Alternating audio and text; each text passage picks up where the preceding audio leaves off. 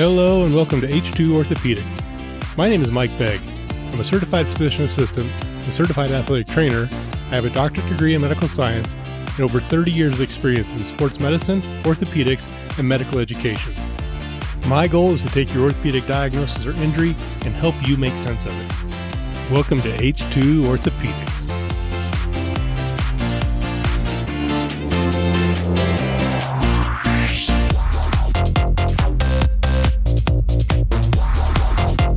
Hello and welcome to another edition of H2 Orthopedics. My name is Mike Begg. I'm your host for the show today. And the topic we're going to touch on today is interesting.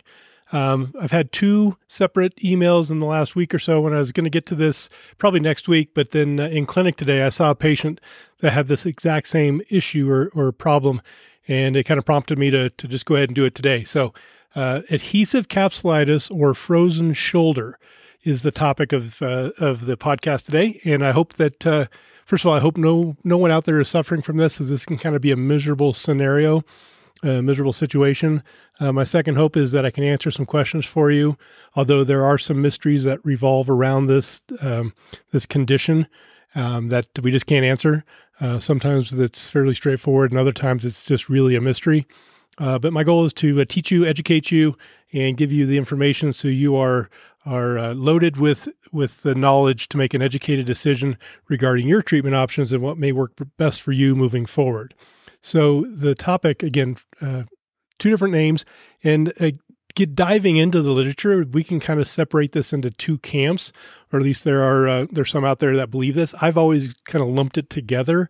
Frozen shoulder, adhesive capsulitis. To me, those have always kind of been the same but there are there's a there's a school of thought out there that really there are two uh, different entities that are very similar. I'm not sure I can tease them apart, but uh, we'll kind of talk about it as one, and I'll try to tease it apart when it makes sense too. So, what is what is this condition, adhesive capsulitis or frozen shoulder? It is exactly what the second kind of layman's term, frozen shoulder, describes. For there's there's really two pathways you can get there, and this maybe is where the two separate camps come to come to uh, to their you know foundation. But I would say there is uh, idiopathic or kind of primary idiopathic, meaning we don't understand there is no real cause uh, or or real direct you know source, uh, or primary frozen shoulder or adhesive capsulitis, where the shoulder joint just gets inflamed and angry and gets stiff and doesn't move. And then there could be post traumatic or what I would call secondary. I'm making these terms up, post, primary and secondary, uh, but they're going to be post traumatic or post injury, where it makes some sense why the shoulder may be sore, and then you fall into this trap and, and go down this you know kind of rabbit hole of of symptoms and pain and problems and issues. So holding true to the H2O format, let's talk about normal anatomy of the shoulder. So if you've heard my shoulder talks before, you probably already have your left hand pointing to the sky. So we're going to be putting our left hand up, looking at our thumb and cupping our fingers just a little bit, cupping the, the palm a little bit. That's going to be the socket side or the glenoid side of our shoulder. We're going to make a fist out of the right side and we're going to put the right fist into the left palm. Again, looking at our thumbs on both hands. That's going to be the ball or the humeral head side of the shoulder joint. Those are the two bones that make up the, the glenohumeral joint. Um, around the socket, so around our left hand, around the periphery, would be a, a gasket or what we would term the, the glenoid labrum, makes the socket a little bit deeper, uh, gives some stability, if you will. And then from nine o'clock over the top, so the tip of our thumb over the top to our knuckle on our small finger would be where the rotator cuff comes off the shoulder blade and past the glenoid, so past the you know the palm of our left hand, and attaches to these tuberosities or these bumps on the humeral head, uh, about where our knuckles are. There's a bigger one where the you know knuckles from our our middle and our kind of long finger, pointer finger, uh, that might be what we would call the greater tuberosity. If we kind of dropped our ring finger off, there'd be a little groove there where the long head of the biceps would run. And then the, on our small finger, our pinky finger, the knuckle there would be the lesser tuberosity where the front rotator cuff attaches. So four rotator cuff tendons come off the shoulder blade. The tendons or the muscle turns to tendon about where the socket is. And then the tendinous portion attaches to the tuberosities, the lesser in the front and the greater up on top. The four rotator cuff muscles' job is to pull the ball into the center of the socket and stabilize it there. They do have some motor function or motion of the of the ball and socket, but they're really a stabilizing. We call them the dynamic stabilizers of the glenohumeral joint. and they allow the big muscles of the deltoid up on top, the pectoralis or the chest muscles in the front, your latissimus, your big back muscle, or your trapezius, kind of your neck muscles. They kind of come in and help help the, the rotator cuff stabilizes the the ball in the socket. Uh, and uh, allows those bigger muscles to have the power to move your arm and do the do the heavy lifting. Below, from three o'clock or the the knuckle on our our small finger down below uh, to nine o'clock is the capsule. So if you hear the term adhesive capsulitis, we're probably talking about the capsule. And that's a, uh, the best way to describe it is kind of a ligament sac or a, a capsule is what it exactly is. It blends in, you know, deep to that rotator cuff, but uh, they kind of work together over the top is the cuff, underneath is the capsule to form the, the joint, the joint environment where the ball lives inside of, the socket lives inside of, the labrum lives inside of, part of the long head of the biceps lives inside of for the shoulder joint itself. So that's normal anatomy, and typically there's some some lubricating fluid inside the joint.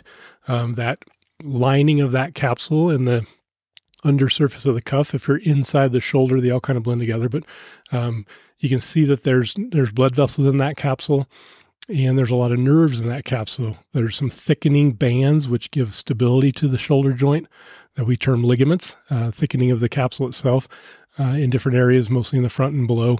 Um, and they um, can, they're defined areas of this capsule, but it's it's it's highly vascular and, and highly innervated. So the uh, that's the normal anatomy. The abnormal anatomy, nothing's going to change necessarily. Uh, it could, and that's where the secondary or post traumatic uh, concept comes into play. But true primary kind of run of the mill frozen shoulder adhesive capsulitis is inflammation of that of that joint capsule and if it's inf- if it's inflamed long enough, becomes chronic enough, it becomes thickened, and then you kind of build on that. So it could be something happened. It could be that you, you know, were walking the dog and it saw a squirrel or a rabbit and it pulled your arm, and at that moment you said, "Ah, that hurt," and you kind of you know scold the puppy, and away you go, and you forgot about it. Or it could be you you know cut down limbs on the tree in the backyard, or you painted the house or you clean the gutters, or you name it. You did some work overhead, or you used the arm in an unusual way. You picked up tennis, picked up, you know, pickleball, you whatever, it doesn't matter. You caused inflammation, you overused that shoulder, and your body kind of gets stuck in an overuse or a chronic inflamed scenario. You sleep on it that night and you aggravate a little bit more. You get up the next day and I don't know, that pickleball is kind of fun. I'm going to go play again, but my shoulder's kind of sore. It'll get better. You know, you get you get stuck in the cycle and it typically gets worse and worse and worse and then it starts to hurt. And by general nature, uh, if something hurts, we avoid it. Humans are cheaters. We get through the day by cheating our way through the day. And so if it hurts to go, you know, lift your right arm uh, up, up, you know, past 90 degrees to grab that coffee cup off the top shelf, you grab it with your left arm, your, your left hand. You just start to avoid the, the painful ranges. And then weeks go by and sometimes months go by. And then you realize that not only does it hurt, but I just physically can't go there. I physically can't lift my arm forward past the 90 degree mark. Uh, it does hurt, but I, I'm something's blocking me. Now there's a physical blockage in my range of motion. And that's kind of how people would present to us. And this this patient today presented to me exactly like that. Um, she fit the the description to a T. So the risk factors of having this typically, but not always, it's females. I've definitely seen it in males, but I'll I'll say you know the literature would support this. It's typically in females. Somewhere around the young age would be around 35 or 40 and then the upper age would be 60 to 70 somewhere in there. Uh, that's kind of the typical age group that we would see this uh, condition developing in uh, some patients will report that they had some kind of an injury or uh, an inciting incident uh, but they don't really always recall or they kind of downplay it like yeah the dog did run after that rabbit but i can't i can't believe that's what it was. Or yeah i started playing a new sport or i started whatever you know clean the gutters. But i do that every year so it was easy to downplay and not really realize that was the issue that started this whole thing. And then they typically and maybe you're in this boat now uh, you're a month into it you're six weeks into it and you start to feel like oh man, I'm starting to lose my motion. It still hurts, but I just, I'm starting to feel like I don't have that motion capable. And I can see how the mechanics on my shoulder are changing. Uh, the, the ball and socket rotates on the, you know, the ball rotates on the socket. Um, which is in the socket is part of your scapula. Your scapula articulates or makes a joint with your rib cage. And there's some muscles that hold it stable to the rib cage that are necessary to have a firm base for the, you know, the arm or the ball to move on. Well, if the if that if the ball and socket is becoming stiff, then you have to find somewhere else to have motion, and often you'll find it at that um, that scapulothoracic joint or the, the scapula shoulder blade and the rib cage. And then you start to alter the way you move. So you reach for that coffee cup with the right arm. Normally, most of that motion's in the ball and socket, no problem. If that part doesn't work, you're going to shift or rotate your scapula or your shoulder blade on your rib cage. And now all the muscles that are there to hold that scapula or to, or to do their job are being stretched or used abnormally.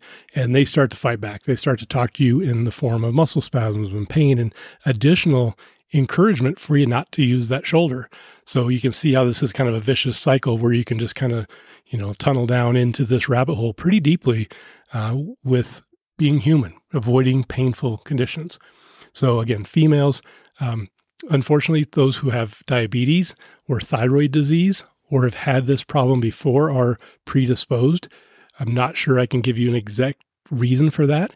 It's likely something to do with the inflammatory process within our body, but I can't tie that to an exact uh, explanation. Um, history of injury. So, you, if so, that again, the primary is primary source of this, or kind of standard run of the mill textbook would say uh, unknown etiology. We don't know. So I always uh, kind of joked, but if there was a medical student, a PA student, or athletic trainer, or medical student that was with us for a, a rotation, and they were you know, they were kind of getting on our nerves and getting in the way, I would always just say, you know, I'm, I have an assignment for you. I want you to go describe to me with literature the etiology of frozen shoulder. And I'd send them off to the library for an afternoon. Uh, we'd get our work done and they'd come back and they're saying, oh, there isn't one. I don't know what to tell you. Um, it oftentimes made them kind of uh, concerned. They couldn't find the answer, but but they learned. They learned that there really isn't a great explanation, again, for that standard primary idiopathic frozen shoulder. Now, you can have the same scenario that I described with an injury. So, you can have an injury to the rotator cuff, you can have an injury to that long head of the biceps, or you can have an injury to uh, the acromioclavicular joint, which is up above the shoulder, the ball socket part of the shoulder joint, a little ligament um, injury up there. Uh, all of those and many, many more neck injuries, you know, different things, rib injuries probably uh, could cause you to not want to move your shoulder normally and if you don't you move it normally for an extended period of time, you can't move it normally. So again, that would be in my mind, or this description, a secondary source of frozen shoulder or adhesive capsulitis. So how do we work this up? Your story, your history is definitely key here. So we we ask you and and give you give her your history. It's really the time, the timing of all this. How long ago did this start? Well, four to six weeks or more. Um, was there an injury? No, not that I can recall, except maybe it was this, maybe it was that, but not usually a clear day. Last Tuesday at 10 o'clock, I got, you know, I got run over by a freight train and now I know why I, you know, have a headache. Nothing like that. Um, the exam shows limited range of motion as you expect. So I'm just going to assume, let's say the right shoulder is is involved. So standing, we would have you raise your your arms in the front of you and say, take it as far as you can. The left arm would go all the way up to your your biceps or your arm is touching your ear, basically. The left arm may only go to 90 degrees or straight out. The motion that we typically see the biggest limitation is what we call external rotation. So you pin your elbows to your to your rib cage or to your belt line. Your fist is is pointing straight forward, meaning your forearm is parallel to the ground, and you try to rotate outwards, like opening the door. And the involved right side in this case would be limited both in active when you're doing that motion and in passive when I'm trying to do that motion for you. Oftentimes there's a pain a symptom that's reported, but sometimes you just physically can't do that. That's also something we see when we have a rotator cuff injury. So we need to uh, determine whether this is is pathologic. Is there something underlying? Typically, if you have a rotator cuff injury, I can move your shoulder, but you can't. So the passive motion should not be limited in in those secondary sources of frozen shoulder, which is kind of the interesting little twist there. It's a way we can kind of help to identify whether we need to take the work up further. So the external rotation, abduction, or taking your elbow away from your rib cage like a wing, like you're trying to fly or flap like your arms like a bird, uh, often is kind of the second thing that we notice, or second range of motion that is limited in both active and passive. internal rotation, bring your hand behind your back and bring your, your hand in that forward plane are certainly part of this big picture, especially as this progresses or advances and more of that capsule gets gets thickened, inflamed, and kind of tightens or scars down. So, how do we? That's the physical exam and the history. We would get an x ray to make sure that there isn't something that we can see obvious. You know, we always worry about the worst things. So, get an x ray and look at the, you know, the bony structure, look and make sure there's nothing abnormal from a, from just a gross structural standpoint. And then sometimes, and, and I would say often, we would take this as far as getting an MRI to look to see is there a secondary cause? Do you have a degenerative rotator cuff tear? Let's say you're that 65 to 70 year old who comes in, you didn't really have a good story what did happen shouldn't have made these symptoms as significant as they are, but they did because your rotator cuff is 65 or 70 years old and it just has this natural degeneration, which we know happens with age. And sure enough, hey, there's a there's a rotator cuff tear that you were unaware of. It was under the radar, but it led to these kind of low level symptoms that suddenly have you know grown and now have this have presented as a frozen shoulder uh, scenario. So we would get an MRI. On that MRI, again, we're looking for the pathology. Did you have a rotator cuff injury? Do you have arthritis? Uh, but it, specifically for this adhesive capsulitis scenario, we would see thickening of that of that joint capsule. You can actually see the tissues thickening. You could see thickening or swelling within the rotator cuff tendons, sometimes within the tendon of that long head of the biceps as well. So that's our workup: history, physical exam with limited range of motion, both passive and active, and then X-rays, which typically are normal, and then an MRI, which may or may not show other pathology, but typically will show those that inflamed or angry tissue that we're talking about. So, treatment options. What do we do about this crazy thing that came out of the blue? Well, if you wanted to play it out, you can play it out. And the literature will say, I'm not sure I've met any patient that's willing to go through this for this duration, but the literature would say one to three years of dealing with these limitations, and the body will run its course, and eventually things will break down and loosen up, and you go back to a functioning shoulder. You're at risk for having it to develop again, but that could happen. I have yet to see someone in our office that has gone through a three year course of ignoring uh, a problem in their shoulder to get to that point. Does it happen? Absolutely. There's a lot of patients that are a lot of pa- people that never become patients that deal with this on their own, and away you go. If you came in to see me, I would say, and we came up with this diagnosis, I would highly encourage you to see physical therapist because they can definitely help you decrease the inflammation, decrease the pain, decrease the the factors that are limiting your motion and help you stretch things out. It's not a quick fix. It is typically a very long process in therapy, but therapy will help accelerate that recovery period.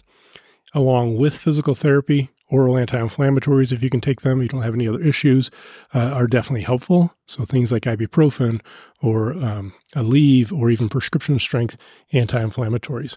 A topical anti inflammatory, like a diclofenac cream, may be helpful. It has to penetrate through the skin, the deltoid muscle, the rotator cuff tendons, and, and different areas or, or, or different tissues to get down into that joint capsule.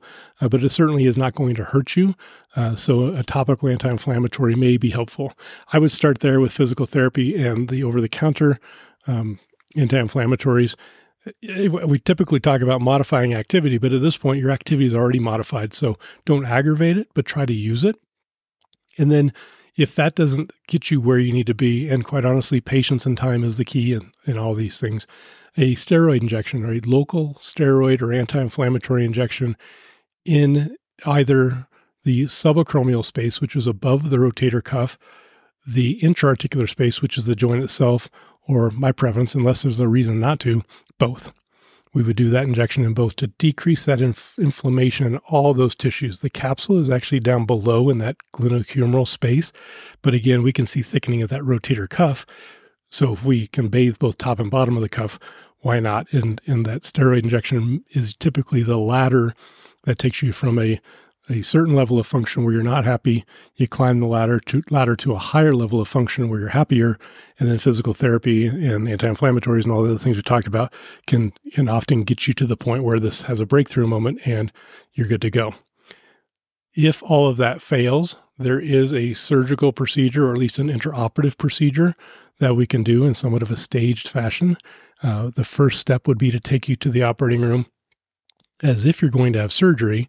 You go through the same preoperative, you know, setup IV, talk with the anesthesiologist. You will likely have some type of anesthesia.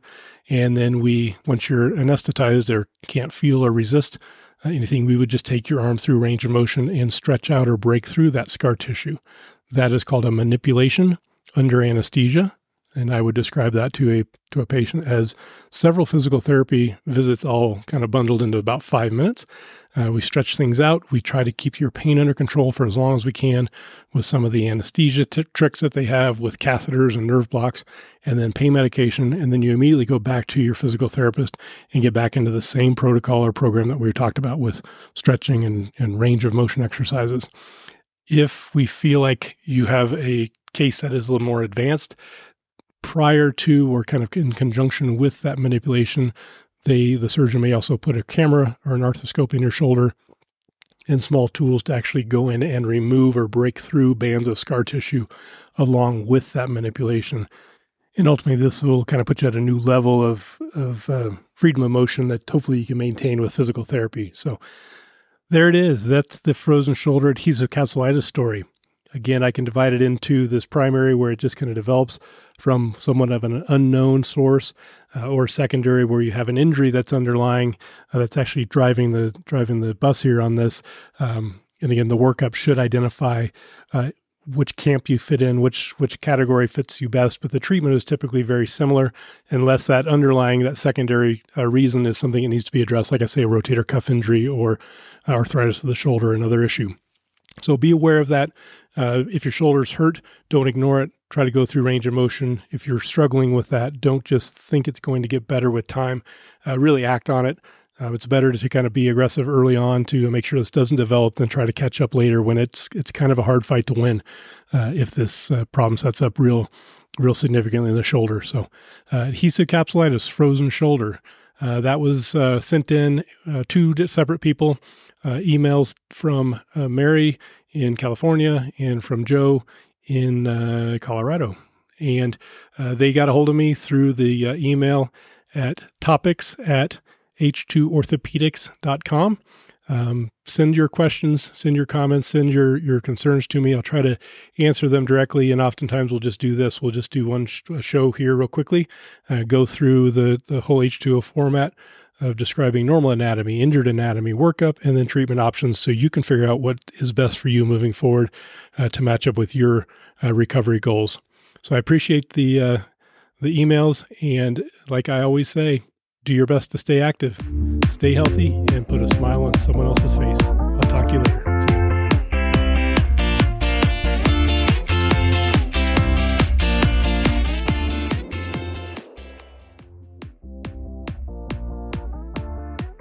Hey, it's Mike here. I hope this episode is helping you out and answering some questions. If I'm not hitting every topic right on for you, if there's something specific that you have about your injury, uh, or you want to discuss unique findings on the exam or your history, your MRI, your x rays, whatever it might be, head to our website at h2orthopedics.com and scroll to the bottom for an opportunity to sign up for a virtual visit where we can either have a Zoom call, we can do a telephone call, whatever it might be, and we can discuss the specifics of your injury in more detail and hopefully get the answers you're looking for. Again, that's h2orthopedics.com. Scroll to the bottom for the virtual visit, and I will talk to you then.